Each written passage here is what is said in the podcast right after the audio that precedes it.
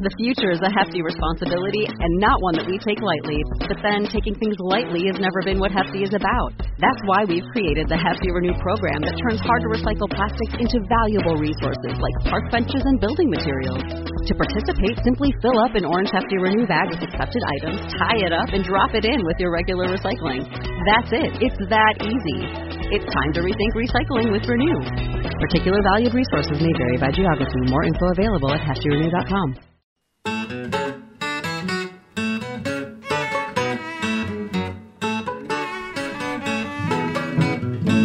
This is pretty much pop. It is I, Chicky, and we are today talking about cartoons. I do not know why I was asked to introduce the episode about cartoons, for I am not a cartoon and I have never been a cartoon. And people often think that I might be a cartoon when they only hear my voice, but then they see me in all my resplendent glory and they see that I am not a cartoon. But that is what will be discussed today.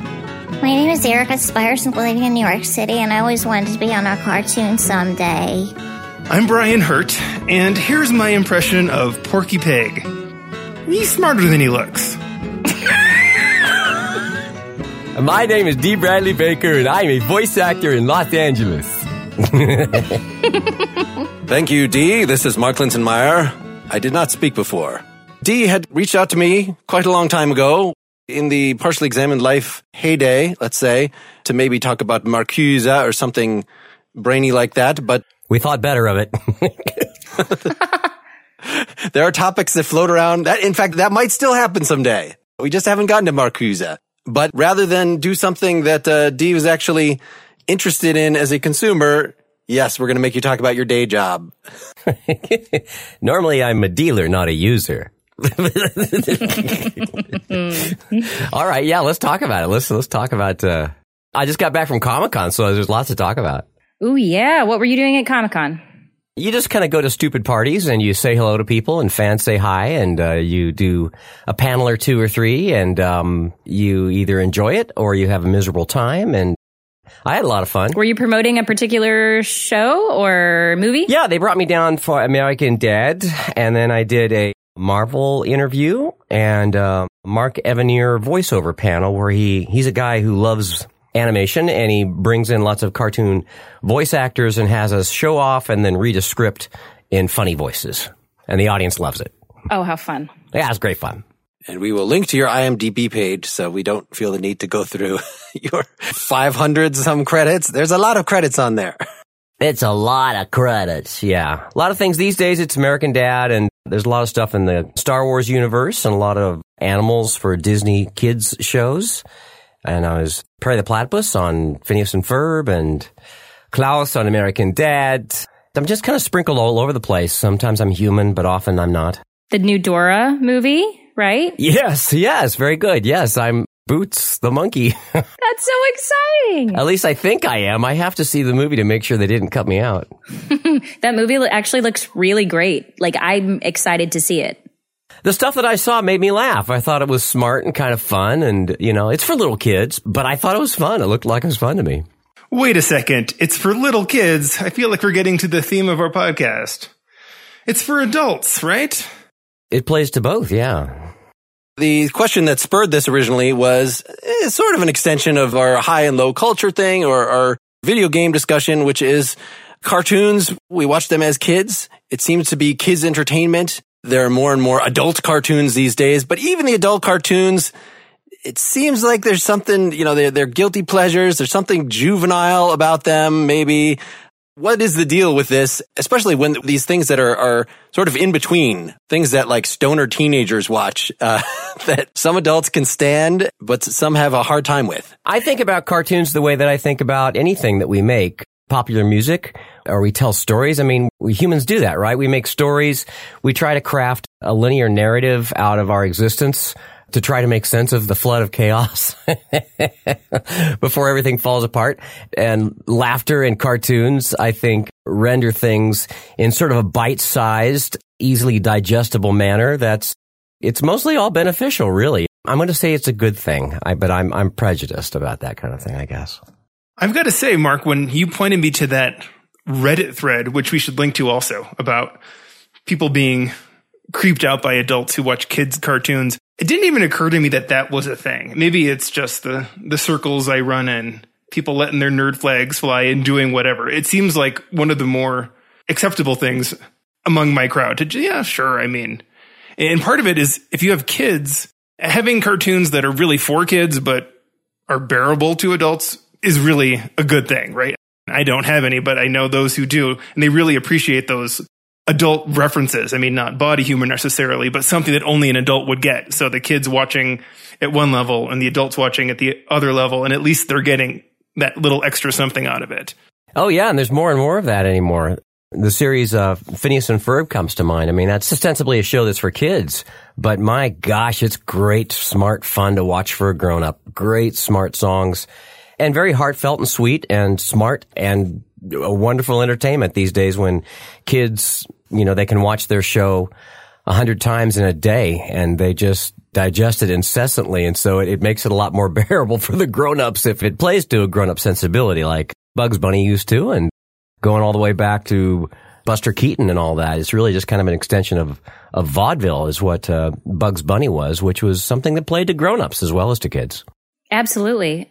I was thinking of that recently. I'm an actor, so I'm doing a show right now that has a lot of vaudevillian humor in it. And some people grew up with that and some of them didn't. And I was thinking, like, I remember watching Abbott and Costello. I remember watching like old movies with Jack Lemmon and Laurel and Hardy and things like that. But I think that a lot of it probably did come from Merrie Melodies. Because you're right, that is basically like an extension of vaudeville, right? And a consumable television format. The rules still apply for the kind of storytelling that reaches an audience clearly, sets up and pays off, just kind of plays through in sort of an Aristotelian manner. It's quite universal and it plays to kids as well as grown-ups.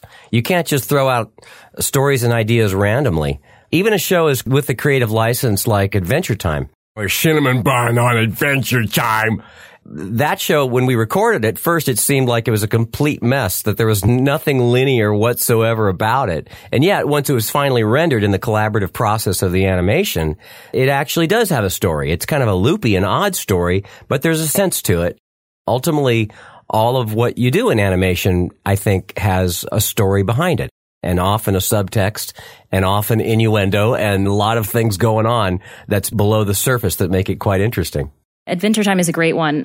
Speaking of like a wide reach, my nephews, who were four and two at the time, introduced me to the Netflix series Larva. Have you seen this one? No. What's that? It's made by Tuba Entertainment in Seoul, South Korea. So it's all like slapstick toilet humor. And it's like these two little larvae who are like either one, I don't think either of them have hands. They're just like, like these little slug type creatures, right? And they just use their tongues to do everything. It's extremely gross and all the things that they use their tongues for. And they can use their tongues and they can fart. And it's total kids humor. But as I was watching this, it was so brilliant because I found it fascinating. And also what my brother had brought up to me, he's like, we watch Larva a lot there's no English language in it. There's no language necessity because everybody understands language of humor. It's interesting that you mentioned that, like the fart. I kind of think of like the fart as like the essence of comedy. It's the it's the ur it's the ur joke. It's the first act of creation where we take the world into us, we digest and and derive what we want from the nourishment from it, and then we poop and fart, and that's our creative act. and there's something uh, just kind of primal and basic about that. I think. We just published a podcast with uh, Yakov Smirnoff, and he had this whole complicated formula for comedy. And I, I think yours is definitely simpler, which is it's the fart. So I think he really spent a lot of time on that PhD when he could have just ripped one. If you try stand up or children's theater, things get actually very simple, very quick if you want to survive. if you say rip one and be done, and that's the new formula, I think that's great. Rip one and be done. I like that. Would it be wrong to ask you to make that into soundbite? Taking it in and then ripping it out? What are you asking our guest to do? I'm at, yeah, I'm asking D if he wants to show us if there's an intake sound and then just a fart extraordinaire. Yes. Well, the essence of comedy is taking the world in, digesting it, and producing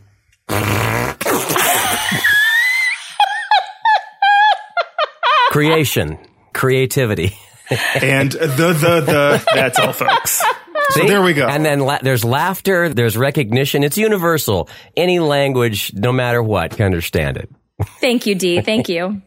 Yeah. So for getting back to basics there, then slapstick as well, which was something that strange. Like the only thing I was not allowed to watch in terms of cartoons was the Roadrunner because it was just constant slam, squish, slam, squish. Like there was no dialogue. There was no jokes. There was, it was just violent act after violent act. And the other thing was the Three Stooges, which as a little kid, partially because I wasn't allowed to watch it, but like it just seemed like something that was for older people. And it's a lot of slapping people in the face, but it sounds like this is just as primal, like getting slapped, having something vaguely humanoid looking, getting squished. Like those are just as basic as farts.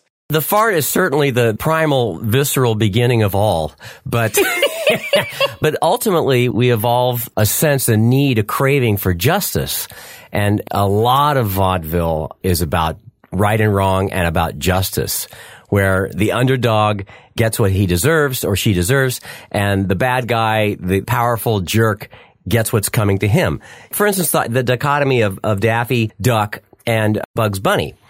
Daffy Duck is his is benevolent chaos. That's what he's about. It's kind of the Three Stooges, but with Bugs Bunny, it's about justice. Bugs Bunny doesn't come for you unless you've wronged him, and then he comes for you. Of course you know this means war. That is Bugs Bunny. He's going to right the scales of justice and make things fair. And that always was true with the Roadrunner, where the Roadrunner is innocent, is sweet, completely not guilty of anything. And then you have this arrogant, mean coyote who always gets what he deserves. And there's justice in that. We love to see a bite-sized affirmation, I think, of what's fair, which is important to us as a social creature because we have to establish that kind of sensibility among ourselves. And part of the way we do that is we make stories or maybe songs or cartoons to affirm this kind of normative expectation, you know, that we need to work together, to collaborate. and that short form, that three minutes of a traditional cartoon or in vaudeville, three to seven minutes, you really have to paint in some pretty broad strokes and establish things with those visceral feelings, right? There's not time to set things up. So like a short story, you have to you go with archetypes and know right away who the good guy is and who the bad guy is. You know, vaudeville has the costumes and the makeup and the shtick, but cartoons could even take it one step further because you didn't have to put someone in a costume to make them look grotesque. You could just draw a creature that was grotesque and immediately recognizable that way. Yeah, well, Looney Tunes is the logical extension of vaudeville. It takes it as far as it wants to go. That's part of what's so exhilarating about it, with the way they play that out with Bugs and Daffy and all the rest. That's part of why why it's still funny and why it still endures. It just shaves it right down to the basic essence of what works in storytelling, I think. So, what do you do as a voice actor? You, as an actor, know some of those rules of vaudeville. And, and, like when I think of vaudeville, I think of visual cues. How do you, as a voice actor and a person who is not showing your face, how do you do that in an auditory way? You know, often you have the cast with you, but you do have the script in front of you and you have the show creators with you too. And like vaudeville or live performing of any kind, like stand up or improv, it's collaborative. You're listening to who you're performing with and like doing stunt work or whether it's Buster Keaton or the Three Stooges or anything like that. You know, you can go even further back if you want to, you know, commedia, that kind of thing, which is part of the same lineage, actually. But it's very much listening to the story and listening to your co-players in the story so that you actually have timing. You're not just reading words. Just like you're not just saying words on a stage. You're listening to each other. That's half of what you're doing actually as a voice actor, I think. When you're speaking, you're also listening. If you're not, you're just reading words and it sounds like it too. It's a really collaborative improvisational space that we create what we do. It may be very clear from the script what you think we're going to do, but when you get in there, they may have a very, very different idea, or they may have a lot of specifics to show you that will take it actually in a very different direction than you originally thought. It's often of no use whatsoever to prepare a lot. I like to think is like, I don't really come prepared. I show up ready. That's my job, is to be ready. It's very improvisational. So it's, there is an audience and there is interaction, but vaudeville and that kind of stuff is actually much more planned out and precise, like a circus stunt or a stunt fight or something like that, where it's really, you know, you watch the, the Marx Brothers and all, it's just breathtaking or Buster Keaton. It's just, it's, it's breathtaking how beautifully choreographed this art is. We find that through improvisational means with the script and the show creator in voice acting. So just a very basic question. In most cases, right, you do the voices first, so they're animating to you to be able to adjust to the expressions, or are there a lot of times where you're, have there been times where you're, you know, the animation's already done and you're just watching it and trying to sync up with that or, or There's that too. Most anime, you're lip syncing to something that's already been animated in another language. You're trying to, to make it fit in the mouth flaps. It's like lip syncing to a puppet. It's not necessarily easy. it should be paid way more than it pays. But most all animation, uh, union animation, they animate to the voice, to the vocal performance. Now, occasionally you come back and you do little fixes later on, but for the most part, your performance leads the animation is kind of how I think of it, is you're collaboratingly creating the raw materials that the animators will then animate to. You are usually in the same room as the other actors? Often, but other times not. Other times you just simply have to imagine, it's like doing green screen work in a movie is how I think of it, where there's a lot of shots where these actors are not standing on Mars, you know, and that monster is not there. Or often there's nobody with them at all. But they have to imagine that. They have to bring that fully to their performance. Otherwise, it doesn't read. It doesn't feel authentic. The same is true in voice acting. You have to have that reality of setting and the cast and what was just said to you and how you're interacting with them. That's all got to be real specific and present for it to work. What percentage of the time would you say you actually see the final product? Or do you just, in a lot of gigs, like, it's done.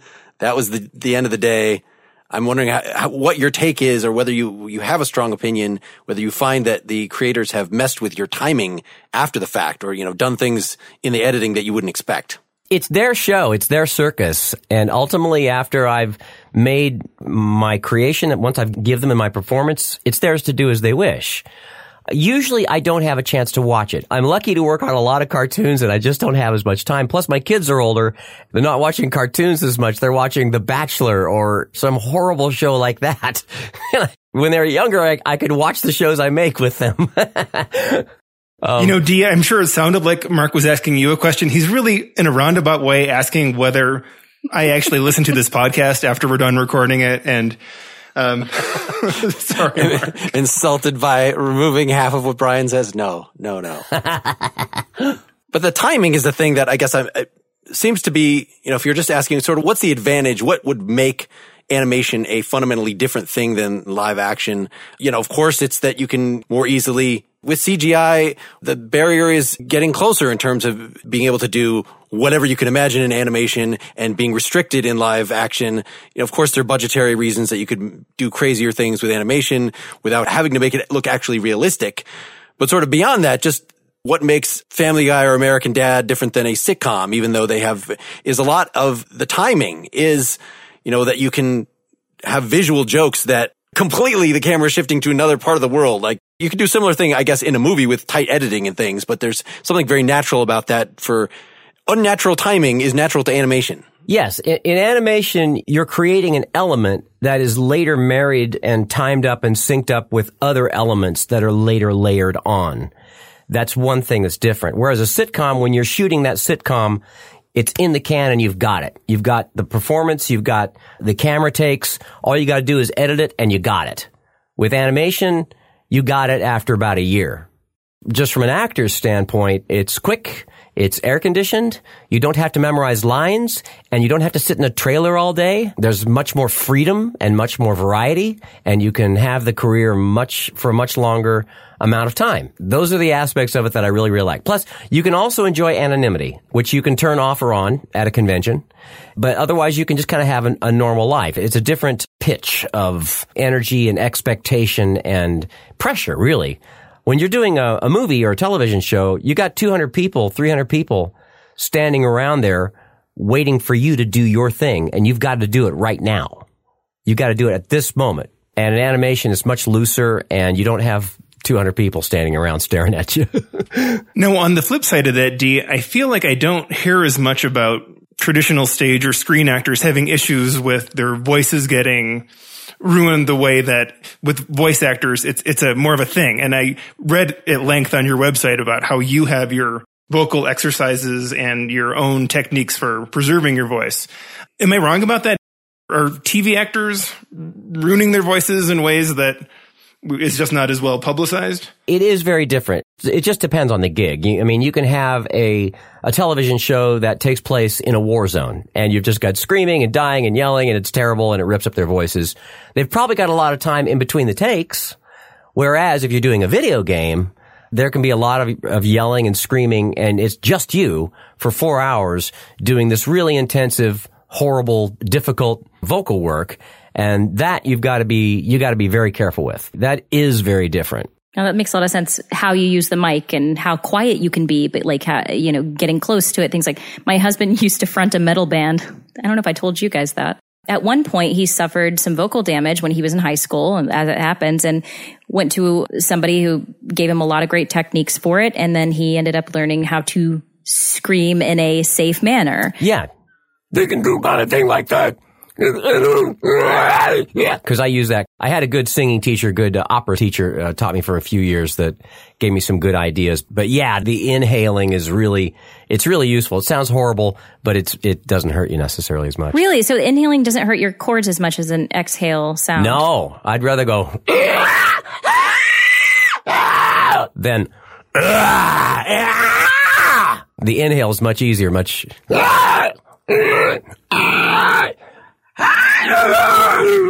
It's, it feels good to do that, actually. to be monster, I really regret that this is audio only. This is, It's, well, it's grotesque. this is something to look at. It's totally Oh, grotesque. it's great. This is so exciting. I love it. You know, just in the last hour before we started recording, I remembered that I had seen a movie called I Know That Voice, which I was wondering if you had an opinion about. And then I realized, well, boy, I bet he was in it. And sure enough, you were. And I think the first time you appear in the movie is you're crying like a baby. I used to do that on stand up eh, when I did stand up back in the in the late eighties. I didn't know I was a voice. I was a closeted voice actor. I didn't know that's what I was going to do. you know, I didn't think of myself as an actor. I just like doing weird stuff on a stage to get people to like me or to get their attention. I'd cry like a baby.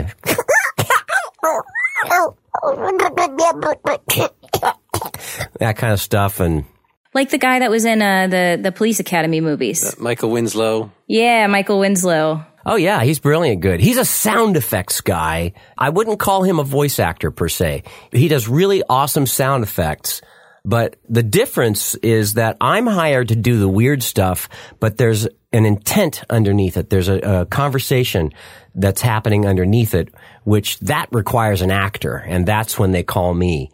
If they need sound effect stuff, they're probably just going to go with a, a recording because it's not specific to the story. Interesting. So, like when you create these characters, I was telling my husband about you before we got on here, and he was like looking through all these. He's like, "Oh, a lot of these characters are like they, they have like sounds, but they don't have like they don't speak English."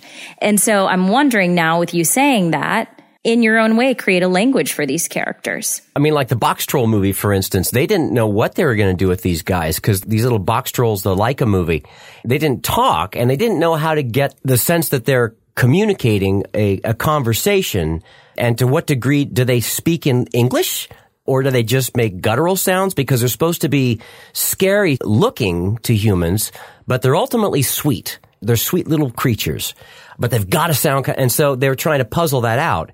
And so I collaborated with them on that and worked up a kind of a tone and a language with them. And then we kind of went from there. So that, that was very much they were looking for a language. But even like a Nickelodeon's Airbender series, when Aang is talking to Momo or Appa, his creatures, he's speaking and they're communicating, you know, intent and thought, sentience underneath what they're saying. So there's really a conversation happening. It's really fun to do. Uh, I mean, as an actor, it's a great free creative space.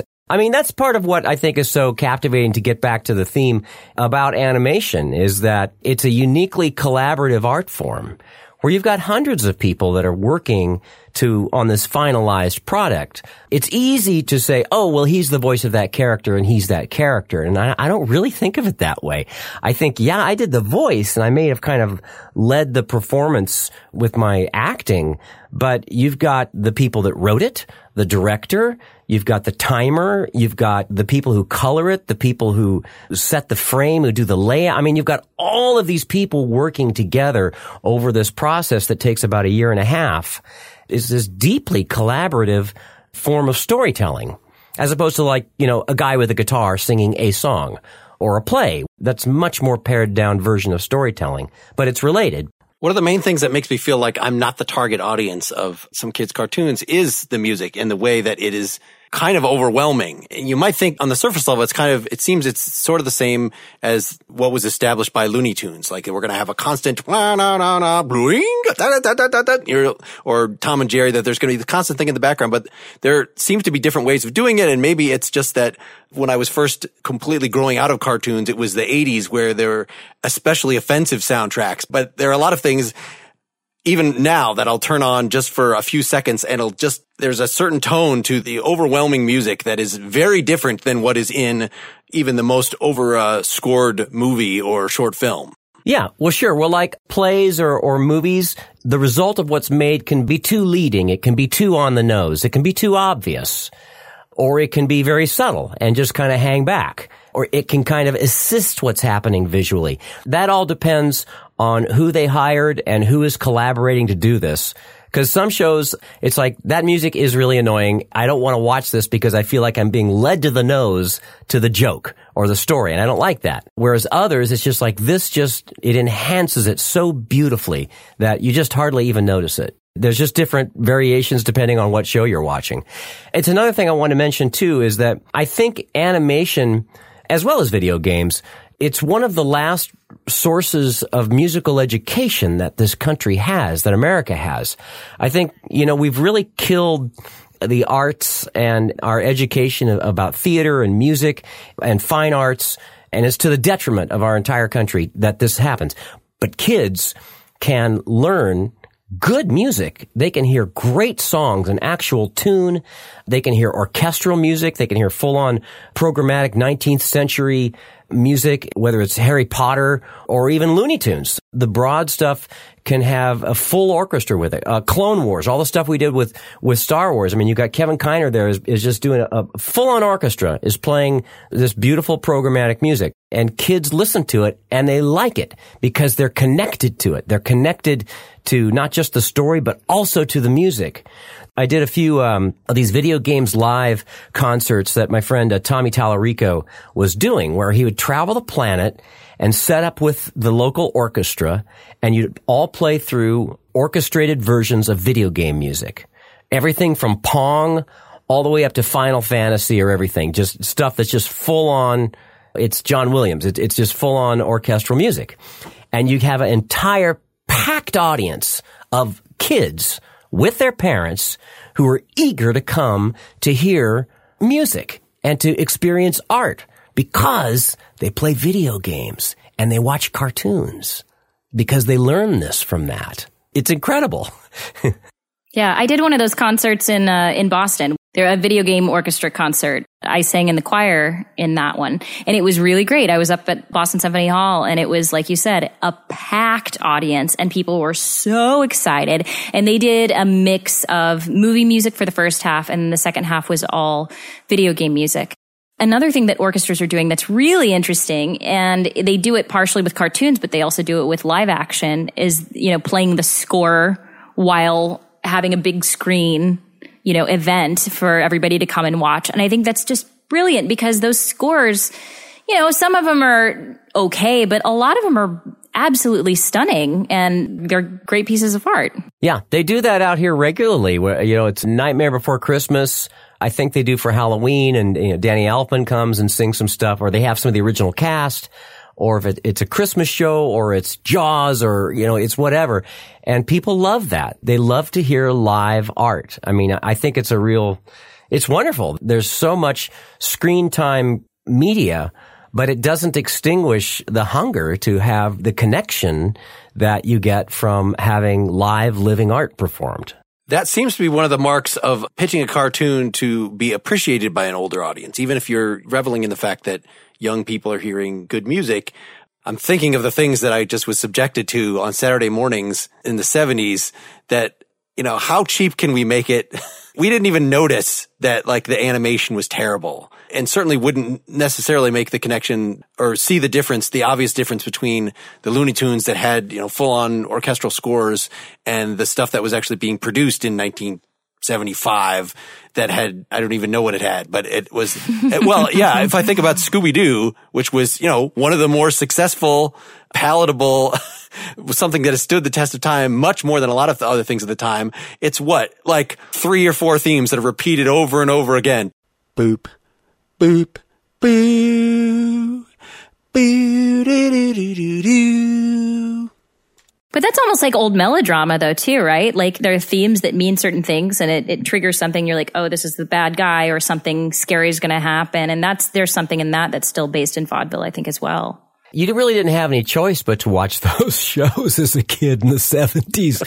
but now there's this flood of content, and ultimately, I think it very clearly pushes towards greater quality and greater variety.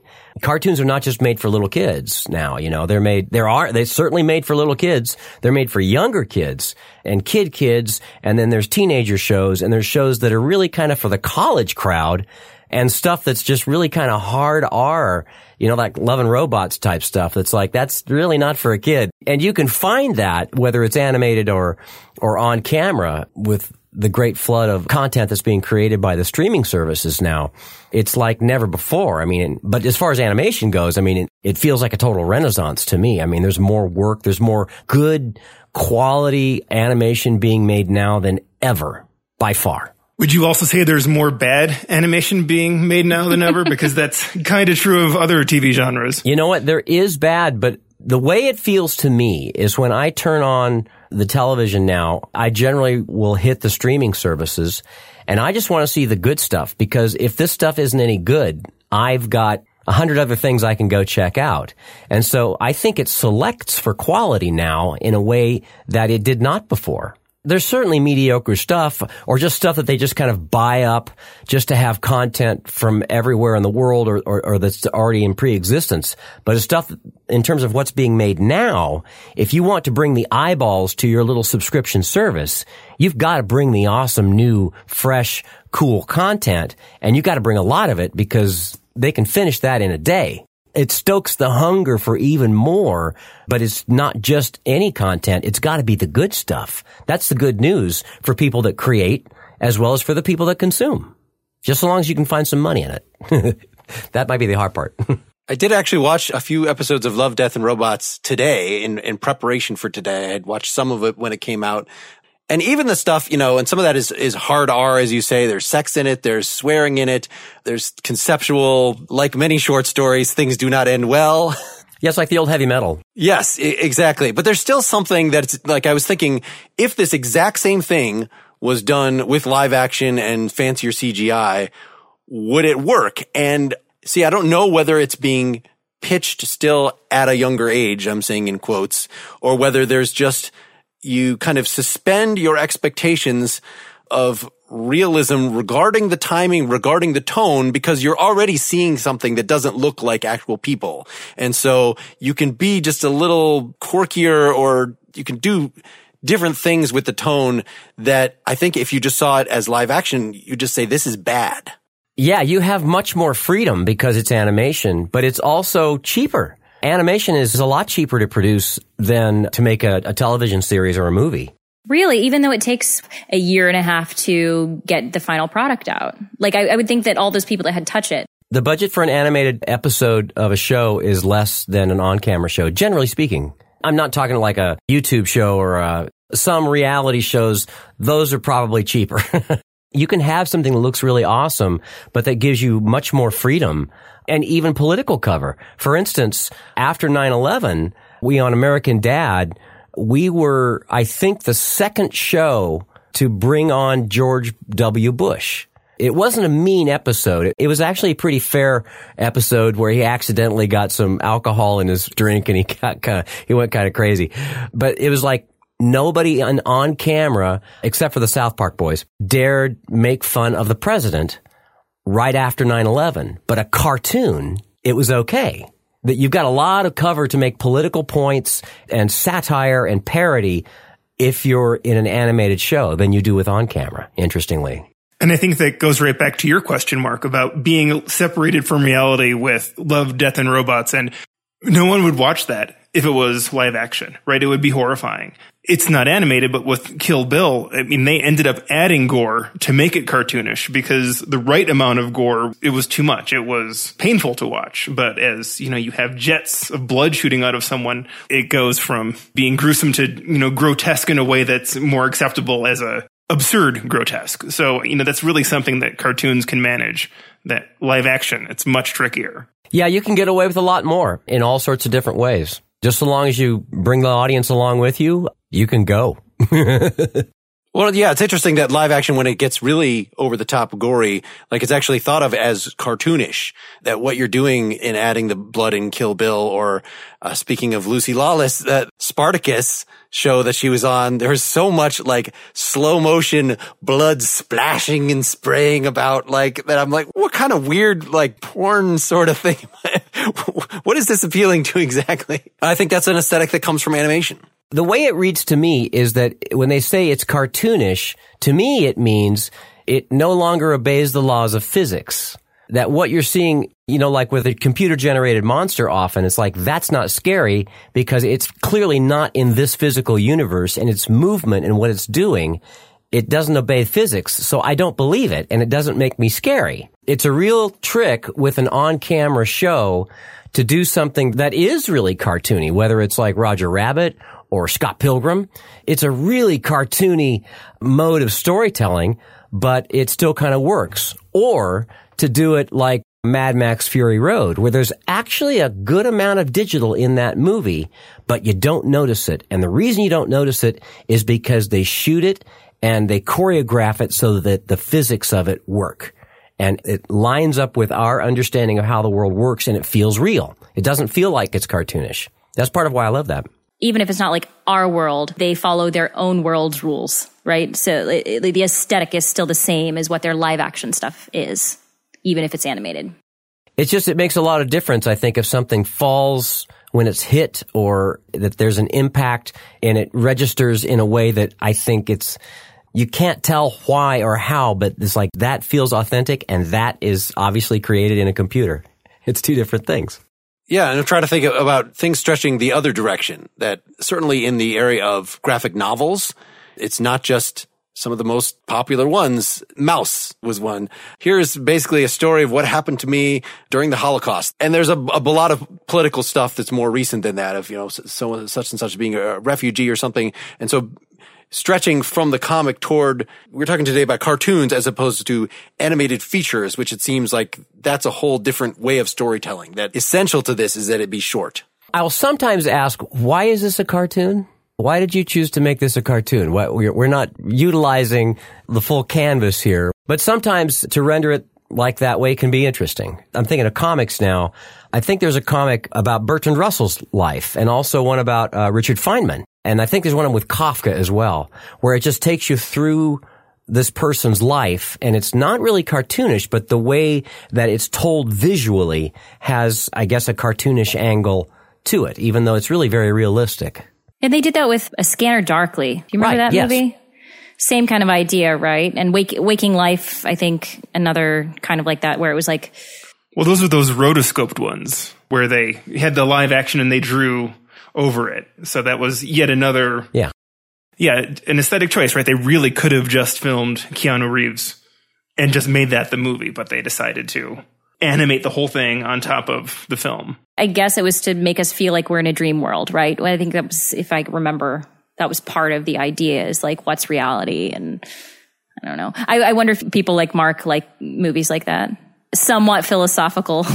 I enjoyed that, and I actually did not remember it being animated. I mean, I guess because Brian, you're saying that it was sort of a, a hybrid, but I, I remembered it just being like a live action thing that was treated a lot. Like that's just how my memory interprets it after the fact. Well, it wasn't the old Bakshi rotoscoping him. It was better than that. I guess there was this whole thing where Keanu Reeves didn't shave his beard and it was super hard to animate over because it's so patchy. And the director, like, they lost millions of dollars on his beard. So No. that's what happens when you don't shave. We'll ask Keanu when we have him on a future episode. He'll tell Right, us. totally. Any other stories, D, in terms of where maybe you didn't know what audience you were pitching to? Like, is this a kid's cartoon? Like, this is supposed to be a kid's cartoon, but what is this joke doing in here? Or like, or are these things all very kind of marketed beforehand and all these decisions are made before you even see the script? Well, usually, I mean, you kind of think of it as you're putting on a play in a way, and you just kind of have to arrive at an agreed upon tone and pace, at least. And then ultimately, it's the showrunner, the person who's in charge of the cartoon that's deciding on that and setting all of that. And so that's our ultimate audience right there when we're creating it is that. It's rarely brain surgery to arrive at something that works, something that's pretty clearly what the solution to the puzzle needs to be.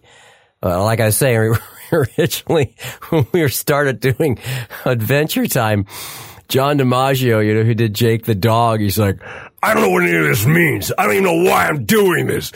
he, was re- he was really aggravated because you'd go in and it's like, well, you know, I'm voicing this giant elephant monster with lollipops coming out of its head, but they just want this plain little normal voice. It's like, I don't even, I- it doesn't make any sense to me. And then you're reading this scene that doesn't make any linear sense. It's, it's, it's such a non-linear script but it's only later once they fashion in the music and just the timing and the editing and the and the artistry that surrounds it in sort of this neo yellow submarine kind of a way that's when it made sense. That's when it came together. That was a, a unique show because usually it feels a little more cut and dry than that And the one in your list of works that really had me most interested in terms of how it came together and what it was like was Space Jam, which is a movie, but it, this combination of, you know, live action and cartoon. And you're also dealing with an athlete making a, Michael Jordan's not an actor, but he, you know, he was doing this thing and advancing his career. And I just, I have to imagine it, the whole thing was really different from maybe other things you were involved in. That's a, a monolithic octopus of a project where you've got to have a special team to be able to coordinate that and put it together. Space Jam was unusual from a lot of different ways. It was kind of a Roger Rabbit type of a movie. And Roger Rabbit worked beautifully just because, you know, you have Robert Zemeckis and Spielberg and other top people who've got the vision and the firepower to get that done. I think they also had a little more time. Space Jam, I think they literally had about a year and a half from let's start this to its opening, which if you know anything about the making of movies or, or animated movies, animated movies will take years to produce and to figure out. And this was not just an animated movie. This is live action plus animated. Plus you've got sports stars. It's crazy. My standpoint, it was fun where I'd go in, I think I did a day or two with doing green screen stuff with Michael Jordan, but mostly Ivan Reitman would bring us in and we just kind of uh, riff around and play around with the script and come up with something that works. The thing that was interesting was that, you know, they'd come back and Reitman was used to working on on camera shows where you shoot something, you watch it, and then once it, you think, ah, we, we need to change the timing a little bit on that. We need to, we need to reshoot that. Whereas with animation, you've got something that has taken weeks or maybe a month or two to create and you look at it and you say, I want to change that timing just a little bit. It's like, we don't have time to do that. It's really hard and really expensive. And so they had to go all over the planet and pay all kinds of money to get all these different studios just to complete it. It was a scramble to get the thing done. But happily, I think it came out really pretty well.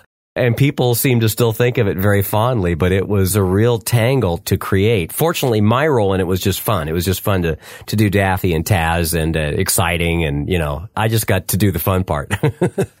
I have a question. You were talking about how like you would get the script and you'd play around with it. How much of that are you allowed to, or is it more so what do you allow yourself to do before you end up getting a writing credit? I don't think I've ever gotten a writing credit. I might get a little bump in the fee if I sing a song. Once I, I actually improvised a melody and they tried to get me to sign up with ASCAP, which I tried and it's like, the interface on this ASCAP sign up is terrible eh, or BMI. Eh, it's like, I really don't care. You can just have it. I, eh, but man, they really wanted me to sign up for that. they were good sports about that. But normally I just like to, uh, lazy person that I am, I like to prepare as little as I can because it actually just usually works against me. If they give me the script beforehand, which sometimes they often don't, if I've got like paragraphs that I have to read, well, then I want to be familiar with those so I can get through it and not waste everyone's time. But generally speaking, it's a much more efficient session if I just uh, swing at the ball that they throw at me rather than have it all prepared and then have to unbuild it and then create something out of, you know, the hole that I just dug. It's much easier just to take it in an improvisational way. Put him in there. Put him in there. Let's go. Put him up. That's right. yeah. So, I mean, of course, Mel Blanc did all of the voices himself. I mean, are there, it seems like that is, I guess, on the, uh, the shows that you're on with Seth MacFarlane, that he gives himself the two or three leads. that still run like a play that he basically just does the voices in real time or?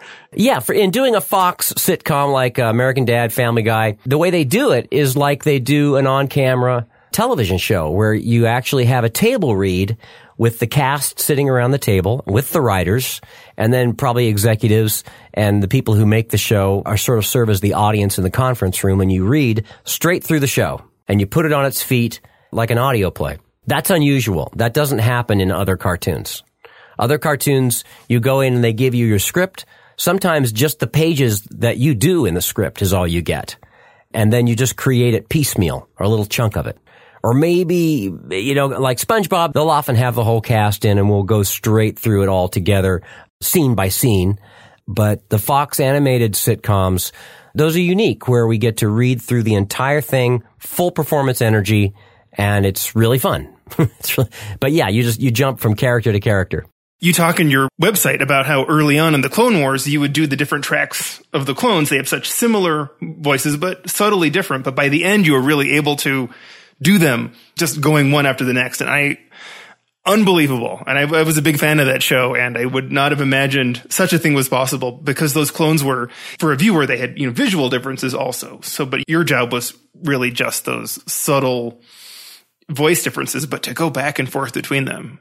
I'm very proud of that. It's a very unique task to be given a voice actor. We're, we're usually not given something that unique. I'm very lucky that that was thrown my way and it's really fun to do. It's the weirdest, oddest, most challenging thing I've probably ever had to do is exactly that. Run through and have this conversation of subtle differences, but it's a room full of, of guys all together, but each one has a different flavor, a different angle, a different age, a different status, and to switch subtly back and forth to them and keep it all distinct and keep it all accurate, that's key. Otherwise, the whole thing falls apart. It just becomes mush. I'm very proud of that, and happily the fans really love that, and we're going to bring the Clone Wars in for a landing here soon.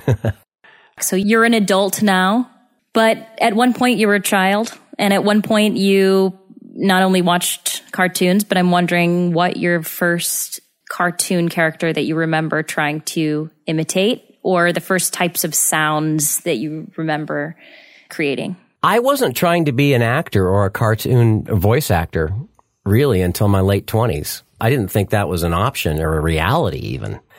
My first movie that I saw was Dr. Dolittle. Oddly enough, a guy who talks to animals and makes animal sounds. My second movie was The Jungle Book, which I cried buckets at when he went to the man village at the end. It just broke my heart, but I loved it. It was great. And I gotta say, recently I've rewatched a marvelous, what's one of my favorite movies really.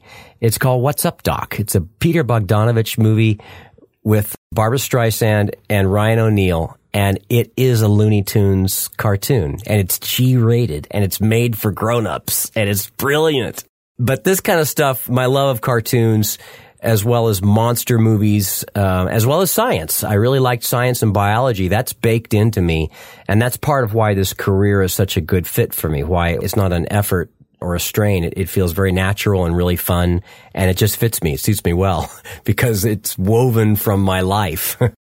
I'm kind of surprised by this whole idea that it's more like a play because what has consistently struck me about a lot of cartoons that I see often for short periods, often because, you know, I was in the room with my kids when they were watching them is I'm imagining because of the collaborative process, because of the heavy the artifice that necessarily flows into it because of the type of art form, that there's something very different between it and telling stories directly to kids, say, or putting on a play in front of an audience when you, you know, you expect them to react or doing stand up when you have a chance to shape it based on audience reaction, that, that you have a, a much more serious disconnect between the audience and the product especially as a voice actor who you don't even know what they're going to do with it and what they're going to do with your voice. And so there have been so many cartoons that I've seen, you know, my kids have been watching them. I'm like, who is this aimed at? Like, this is kind of maybe too boring or over my kids' heads, but like, is certainly not aimed at adults. Whereas what you're talking about with Adventure Time actually sounds like, yes, it's adults writing and, and getting in touch with their inner child, but it's still channeling something authentic, channeling your id in this sort of Dada-esque crazy, like authentic story that makes sense in the way that it doesn't make sense. You know, that seems exactly the opposite of what I perceive as the overly something that is created based on market research or something. like this is what we think kids are supposed to like. Yeah. Well, some cartoons are very specifically made to sell toys, which can actually be a great thing. The Lego movie, I love the Lego movie. That if ever there was a movie made to sell toys, that is the movie. but I don't resent that or turn up my nose at it. On the flip side, you've also got cartoons that are made to teach kids. Yes, it's made to sell ads and that as well. But the objective of the show is to teach kids to play with each other well, to be nice, all these things that you want as a grown up. I mean, there's a, a real objective there. And then you can take it all the way up to just have fun, just laugh, or knock the whole world down and laugh at it. There's there's all kinds of different cartoons for different people in different ages in their development. Going back to that movie, uh, I know that voice. Dee, generally, did you have a positive view of that movie? Is it a pretty good depiction of the voice actor and what your job is and what your job isn't? Ultimately, I'd rather hear the band play the music than hear the band talk about being in the band. yes. So, but I, I love all the people and they all get to talk about how they approach it and how they think of it and how fun it is and how much we like each other and all of that. Uh, and all of that's great, but nothing beats watching them making the sausage. Nothing beats watching the collaborative process of making this thing, making a, a live creative thing come to life out of nothing, seemingly. That to me is the most exciting part. well, I will give it my full throated recommendation. It's uh, streaming right now on Amazon in the US. and I think the big takeaway really is that for me, and I, I knew it, but the movie really drives it home is that it's doing voices is not the same as acting. Right. And there is one woman who says every time someone wants to do their, when they hear she casts voice actors and they say, can I do my Porky Pig impression? And she said, I'll, I'll just pay you not to, please. I just, being able to do the voice is not the same as being able to act as Porky Pig. It's just completely different. Yeah. There's doing a voice and there's doing a character. There's making a sound and there's acting. It's a different depth to the creation in a way, I guess. You can say you're hunting rabbits, but then if you can't act when the rabbit appears to be dead and you're holding it and you say, I didn't actually mean to kill it. And you have to show that emotion or, and that you're a real Shakespearean style. Okay. See, now I've even lost the voice trying to, trying to. It's like, where's he going? I was, were you in of mice and men there for a second too? So but you're right. It's not just, you know, hey, I can say, what's up, Doc? It's like, really? Well, well, can you improvise Bugs Bunny picking something up off the ground and, and throwing it at Daffy Duck? That's actually a different thing completely altogether. yeah, I can cut into someone's abdomen with a scalpel, but I'm still not a surgeon. So we can all, we can all do things. That's another way to, it. yes, absolutely. Thank you so much, Dee. This was really fun. Yeah, it's my pleasure. To stand up for cartoons as well as all kinds of uh, creative collaboration. Just having come back from Comic Con, I get to see, you know, just for a day or two, how much this touches people's lives and how much it makes people, it helps them make their lives make sense. It helps them to connect together. It helps them get through a rough time.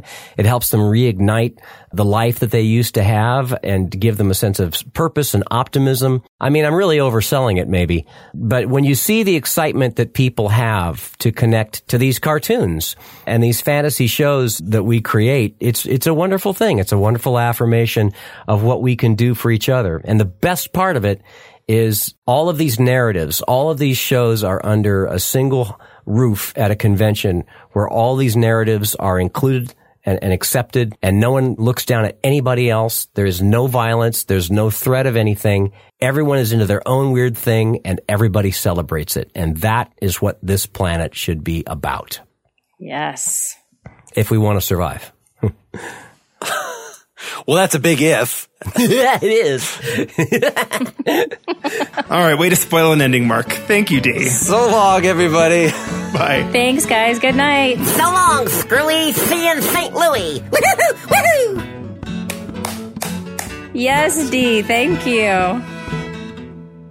Get more Pretty Much Pop at prettymuchpop.com. Get bonus content for every episode at patreon.com slash prettymuchpop. Pretty Much Pop is part of the Partially Examined Life podcast network. Please visit partiallyexaminedlife.com. And it's also presented by openculture.com.